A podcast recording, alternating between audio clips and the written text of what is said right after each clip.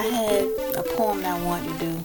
I had it all jotted down and everything, but I'm gonna do something different because it's a lot of times we try to figure out if someone is a mystery to us, if someone is real, whether it's in our heads or somebody that we meet.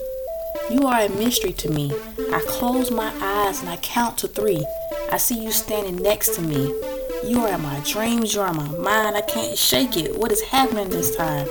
Your voice just do something to me. And when you call, my heart drop. I don't know where to fall. And that's in love or just fall back. But wait a minute. I need to know are you real in my head? Or are you someone that I talk to instead? This is crazy to me because I feel that you are real since I feel deep feelings inside of me. Should I feel this way about you? Please stand up and acknowledge that you feel the same way about me. Do you feel it's wrong to love me? Or are you just this shadow who I often think of? Dang, I just woke up from this dream. Please tell me it's real as it seems.